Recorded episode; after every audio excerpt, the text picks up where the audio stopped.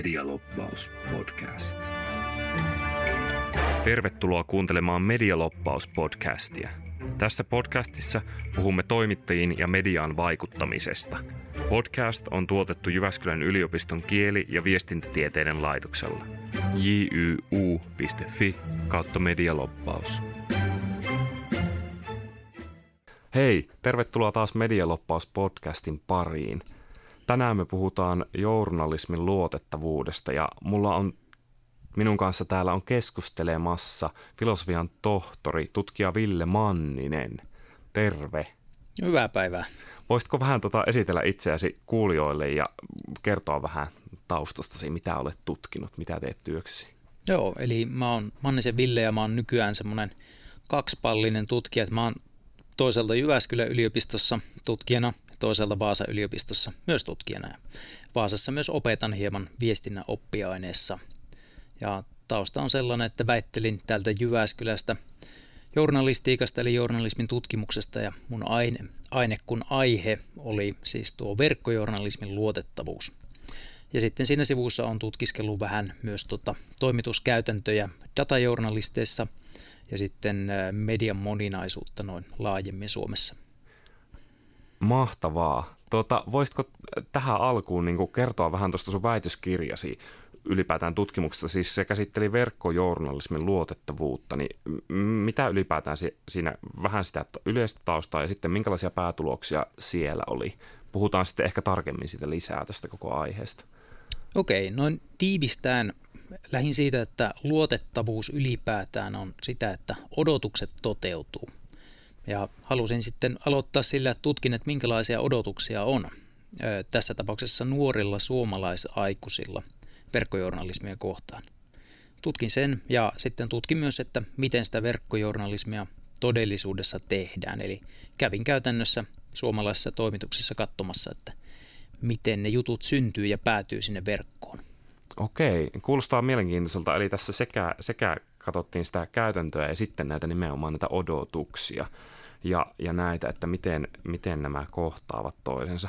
No, jos ylipäätään lähdetään, puhutaan vaan noista odotuksista, mitä yleisöllä on, niin minkälaisia, minkälaisia odotuksia näillä nuorilla henkilöillä oli siitä, että minkälaista tämä verkkojournalismi on? No, odotukset oli paitsi korkeita, niin ne oli kyllä aika sovinnaisia myös. Eli tämmöisiä hyvin tyypillisiä, sellaisia, mitä meillekin vaikka oltaisiin koulussa opetettu, jos oltaisiin ylipäätään medialukutaitoa vielä silloin liitukaudella opetettu. Eli pitäisi olla varmistettuja tietoja, pitäisi olla hyviä lähteitä, pitäisi olla semmoista aktiivista, proaktiivista tutkimustyötä siinä, eikä sitten vaan tällaista kilpailijoiden kopioimista, mikä oli loppujen lopuksi aika tyypillinen tapa tuottaa journalistisia verkkosisältöjä. Hmm. Niin, niin, mitä tota, miten sitten kun oli tämän, tämän tyylisiä odotuksia, niin miten, miten sun tuloksissa väitöskirjassa näkyy, että miten, miten, näin, sitten, miten tämä todellisuus vastasi tätä tilannetta? Mitä löysit sieltä? No, suurimmaksi osaksi ei vastannut, todellisuus vastannut näitä odotuksia. Eli mm, pääasiassa ää, tämä lähdevalinta oli tämmöinen kilpailijoiden sisältöjä hyödyntävä ja pääasiassa lähteet tai tiedot oli varmistamattomia. Eli suurin osa näistä reilusta sadasta jutusta, minkä äm, tuottamisen mä sain tarkkailla, niin oli sitten syntynyt joko kopioimalla näitä kilpailijoiden juttuja tai sitten sillä tavalla, että ei oltu tarkistettu noita lähteitä. Positiivista oli, että suurin osa lähteistä oli sellaisia, mitä nämä mun haastattelemat nuoret aikuiset katsoisivat hyvinä, luotettavina lähteinä, tai siis mi- mit- mitä pitäisivät tällaisina journalismissa hyväksyttävinä lähteinä. Mm. Joo, joo, eli siinä on, on selvästi tämmöistä puolensa ja puolensa, eroa. Kyllä. Niin. Ja, ja varmaan jotenkin liittyy myös siihen, että, että, että minkälainen, jos, jos se onkin se jollain lailla vastaa tai lähteiden käyttö tai mitä, mitä siellä on, mutta, mutta myös ehkä se kuva, että onko se, miten sä ajattelet tätä, että kuinka realistinen kuvaa nyt ainakin näiden, näiden havaintojen perusteella siitä on, että miten, minkälaista se elämä on toimituksissa tai se työ, kuinka hektistä esimerkiksi. Tämän perusteella näyttää siltä, että nuorilla ja kenties ehkä laajemminkin ihmisillä on melko idealisoitunut kuva journalistisesta työstä. Se saattaa olla peräisin esimerkiksi jostain ihan fiktiivisistä tuotoksista, kirjoista ja elokuvista, missä on näitä sankaritoimittajia, Watergate-elokuvat ja Spotlightit, jos tässä viime aikoina on käynyt elokuvissa, antaa, antaa kyllä tämmöisen ihannoivan kuvan siitä, mitä journalismi parhaimmillaan on, ja kyllähän se onkin toisinaan, mutta se ei ole se ehkä kaikkein tavallisin ja arkipäiväisin tapa, millä se journalismi syntyy. Hmm. No, millaista sitten ylipäätään, niin kuin, mitä sä itse odotat, tai minkälaista sun mielestä verkkojournalismin tulisi olla? No, se, mitä verkkojournalismin tulisi olla ja mitä minä odotan siltä, niin on kaksi hyvin eri asiaa. Aivan. Eli, eli toivoisin tietenkin, että kaikki olisi tällaista ö, hyvien standardien mukaan tehtyä, ei ö, tällaista keltaisen lehdistön mm, sensaatiohakuista, mm, tunteisiin vetoavaa, asiasisällöltään ehkä vähemmän arvokasta. Tämä on tietenkin subjektiivinen näkemys, milloin jokin on arvokas tai vähemmän arvokas aihe. Mutta kyllä mä rehellisyyden nimissä tiedän, että toimittajat joutuu tekemään melko vähässä ajassa ja vähin resursseen paljon juttuja, joten mä myös odotan näkeväni siellä toisinaan aika keskinkertaista, joskus jopa huonoakin sisältöä, enkä mä suoraan sanottuna jaksa enää siitä pahoittaa mieltäni, koska mä tiedän, että se ei ole aina edes mahdollisuus tehdä asioita toisin. Niin, tässä ei varmaankaan ole kyse siitä, että kukaan tekisi tahallaan, tahallaan huonoa jälkeä tai näin, mutta varmaan lienee, että tuo aikapaine on siinä semmoinen, mikä ajaa siihen, että ei ole yksinkertaisesti aikaa tehdä yh- yhteen juttuun, käyttää niin paljon aikaa, että, että välttämättä joka tapauksessa olisi, olisi mahdollista sitä tehdä niin huolellisesti kuin kukin haluaisi. No tota, jos mietitään tätä meidän podcasti-aihetta ja tätä lobbaamisaihetta ylipäätään, niin, niin osaatko sä sanoa oman, oman työsi perusteella siitä, että, että miten tuommoinen vaikuttaminen poliittiseen uutisointiin ö, tai po- politiikkaan vaikuttaminen näkyy journalismissa, verkkojournalismissa, tai näkyykö se siellä ylipäätään? Pystyykö semmoisen havaitsemaan jotenkin? No, aika varmasti se tärkein tapa, millä, miten se vaikuttaminen liittyy tai kytkeytyy sitten tuonne verkkojournalismiin, on niin sanottu tämä informaatiotuki, information subsidy. Eli tarjotaan näille kiireisille toimittajille jokin helppo tapa hankkia tietoa, hankkia hyviä lausuntoja, kenties jotain valokuvaa tai videomateriaalia, grafiikoita, ja sillä tapaa saadaan sitten ohjattua se uutisoinnin virta sinne, missä se vastus on kaikkein vähäisin.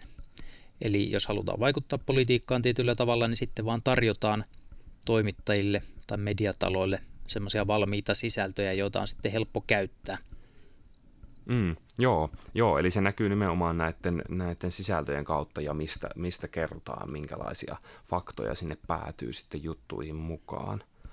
Tota, mm, osaatko kuvailla tätä? Tämä voi olla vaikea kysymys, että tota, kuinka, kuinka suuri osa jostain päivittäistä mm, journalismista tai uutisista, mitä me nähdään, niin on tämmöisiä, mitkä pohjaa aika suoraan johonkin tämmöiseen subsidiin, siis äh, mikä tämä oli su- suomeksi? I- informaatiotukiainen oli se tu- sana, tu- mitä tuki- käytin. Tukiaisiin. Se, se voi ehkä olla tämmöinen hieman humoristinen käännös tästä sanasta. En, en osaa suoraan vastata, että kuinka suuri osa niistä on. Aikaisemmin on tehty joitain tutkimuksia. kaksituhattayksitoista ainakin oli tuon Laura Juntusen tutkimus. Tehtiin ihan tämmöinen laskelma näissä mun aineistossa. Se oli noin puolet käsittääkseni, täytyisi tarkistaa, mutta noin puolet jutuista, jotka pohjautuu pelkästään johonkin tiedotteeseen. Kaikki tiedotteet ei tietenkään ollut lobbaajilta, niin sanotulta lobbaajilta, vaan osa oli tietenkin pelastuslaitokselta, poliisilta ja muilta tällaisilta viranomaisilta, mutta toki sekaan mahtuu sitten aina enenevissä määrin erilaisten viestintätoimistojen, P R-osastojen tai kansalaisjärjestöjen tiedotteita, ja niillä tietenkin on ihan selkeä tavoite ohjata sitä uutisointia johonkin tiettyyn uomaan. Mm, kyllä, kyllä.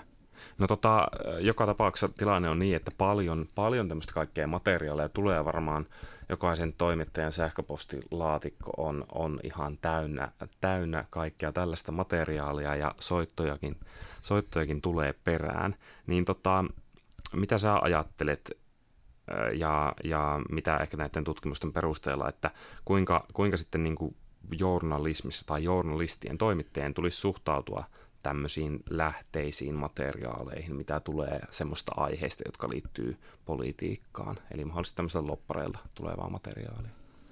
No, minun näkemys on se, ja tämä ei perustu tähän minun tutkimukseen niinkään, vaan ihan mm. yleiseen näkemykseeni kansalaisena, että näihin täytyisi suhtautua samalla tavalla kuin kaikkiin muihinkin lähteisiin, eli kriittisesti. Niitä toki voi hyödyntää, ja pitääkin jossain olossa hyödyntää, mutta aina täytyy muistaa, että ne on jollain motiivilla lähetettyjä. Ne ei ole neutraalia tietoa ja sellaista ei oikein olekaan välttämättä löydettävissä. Ja silloin jos ja kun toimittaja joutuu pakon edessä tai jostain muustakin syystä nojaamaan vain yhteen lähteeseen, niin silloin on aika suuri vaara, jos tarttuu pelkästään johonkin tällaiseen proaktiivisesti lähteeltä tulleeseen hoksautukseen, että hei, katoppa näitä tilastoja. Hmm, kyllä, joo, joo, eli moni, monipuolisuus siinä ja, ja, tai asian esittäminen monelta eri kantilta, tämmöinen jonkinlainen tämmöiseen, no tämä voi olla mahdotonta, ylipäätään riippuu ihmisen filosofiasta tai näkemyksestä, mutta tämmöiseen objektiivisuuteen, jonkinlaiseen niin kuin moniin kantoihin pyrkiminen tässä olisi tärkeää. No tota... Mm, kun sä oot tutkinut tätä luotettavuutta ja mietitään tätä lobbaamista ja näitä erilaisia lähteitä ja sitten taas palataan tähän, ehkä tähän yleisön näkökulmaan, niin kuinka, mitä sä ajattelet, että kuinka toimitukset voisivat varmistaa luottamuksen säilymisen niin kuin tämmöisessä poliittiseen aiheeseen liittyvässä uutisoinnissa? Mm, no samalla tavalla kuin ylipäätään luottamuksen äm, säilyminen journalismiin. Joo, mitä to, ne tavat ovat siis? Öm, pohjustan hieman, että tällä hetkellähän journalismilla Suomessa on vielä aika korkea luottamus, yleisen luottamus.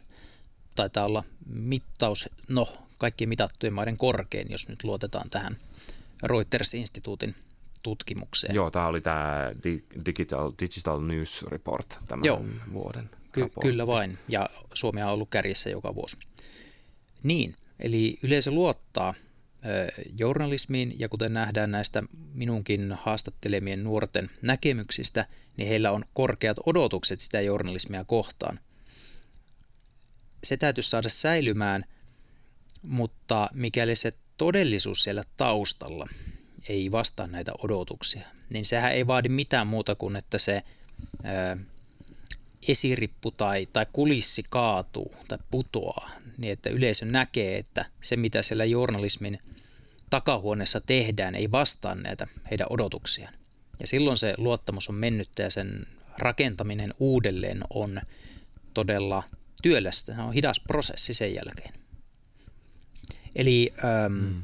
tahdon siis sanoa, että journalismin oikeasti täytyisi olla sen luottamuksen arvoista eikä pelkästään näyttää siltä.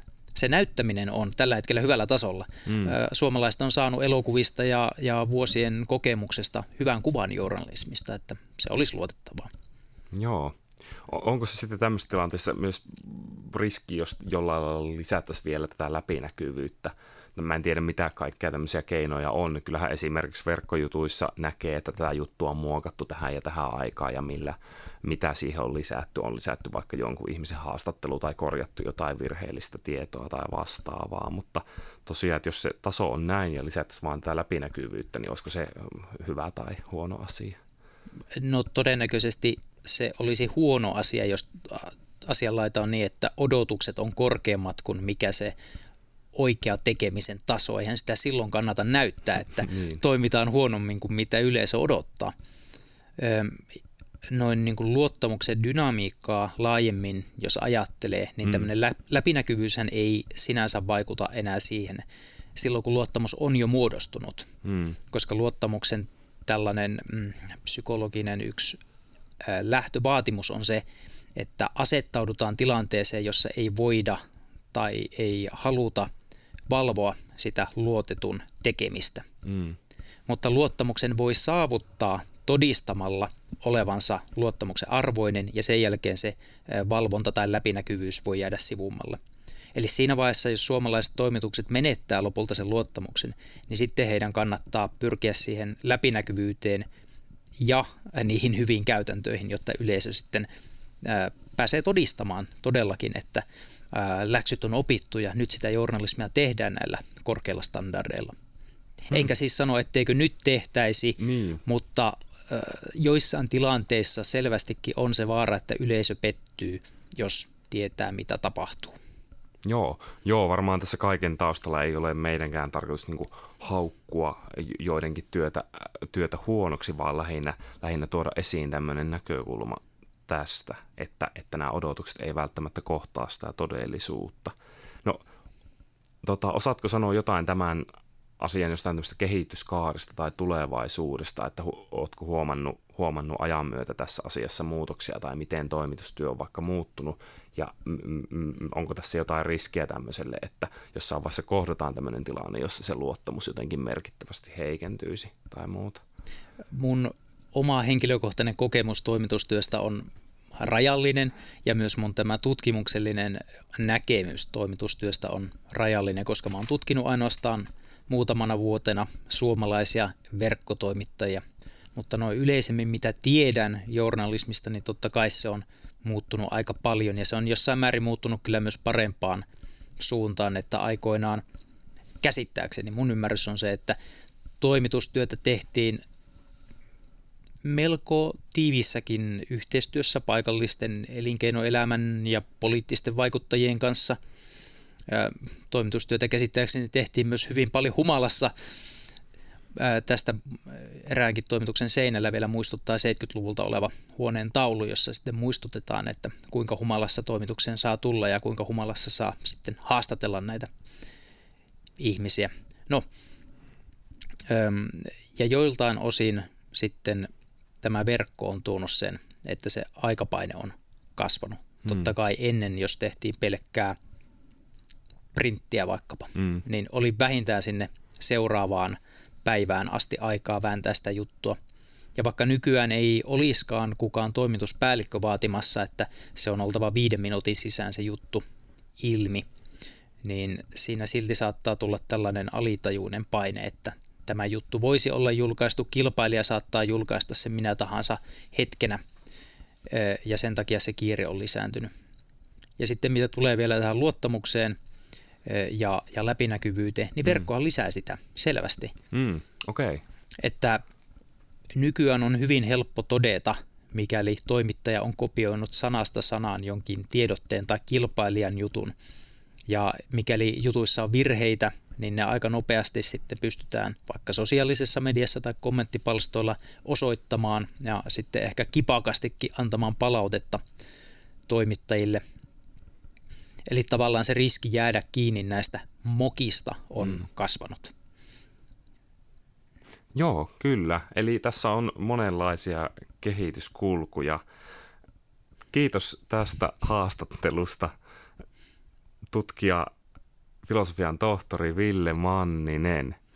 Minä olen Pasi Ikonen ja tämä on Medialobbaus podcast. Kiitos taas kuuntelijoille ja jos teillä tulee jotain kommentoitavaa tai tästä jotain huomautettavaa meidän tekemistämme virheistä tai kyseenalaistatte luotettavuutta tai muuta tahansa, mitä muuta tahansa, niin tuota, menkää jyu.fi kautta medialobbaus ja sieltä löytyy tämän tutkimushankkeen yhteystiedot ja laittakaa kommentteja ja ajatuksia tulemaan. Medialobbaus podcast. jyu.fi kautta medialobbaus.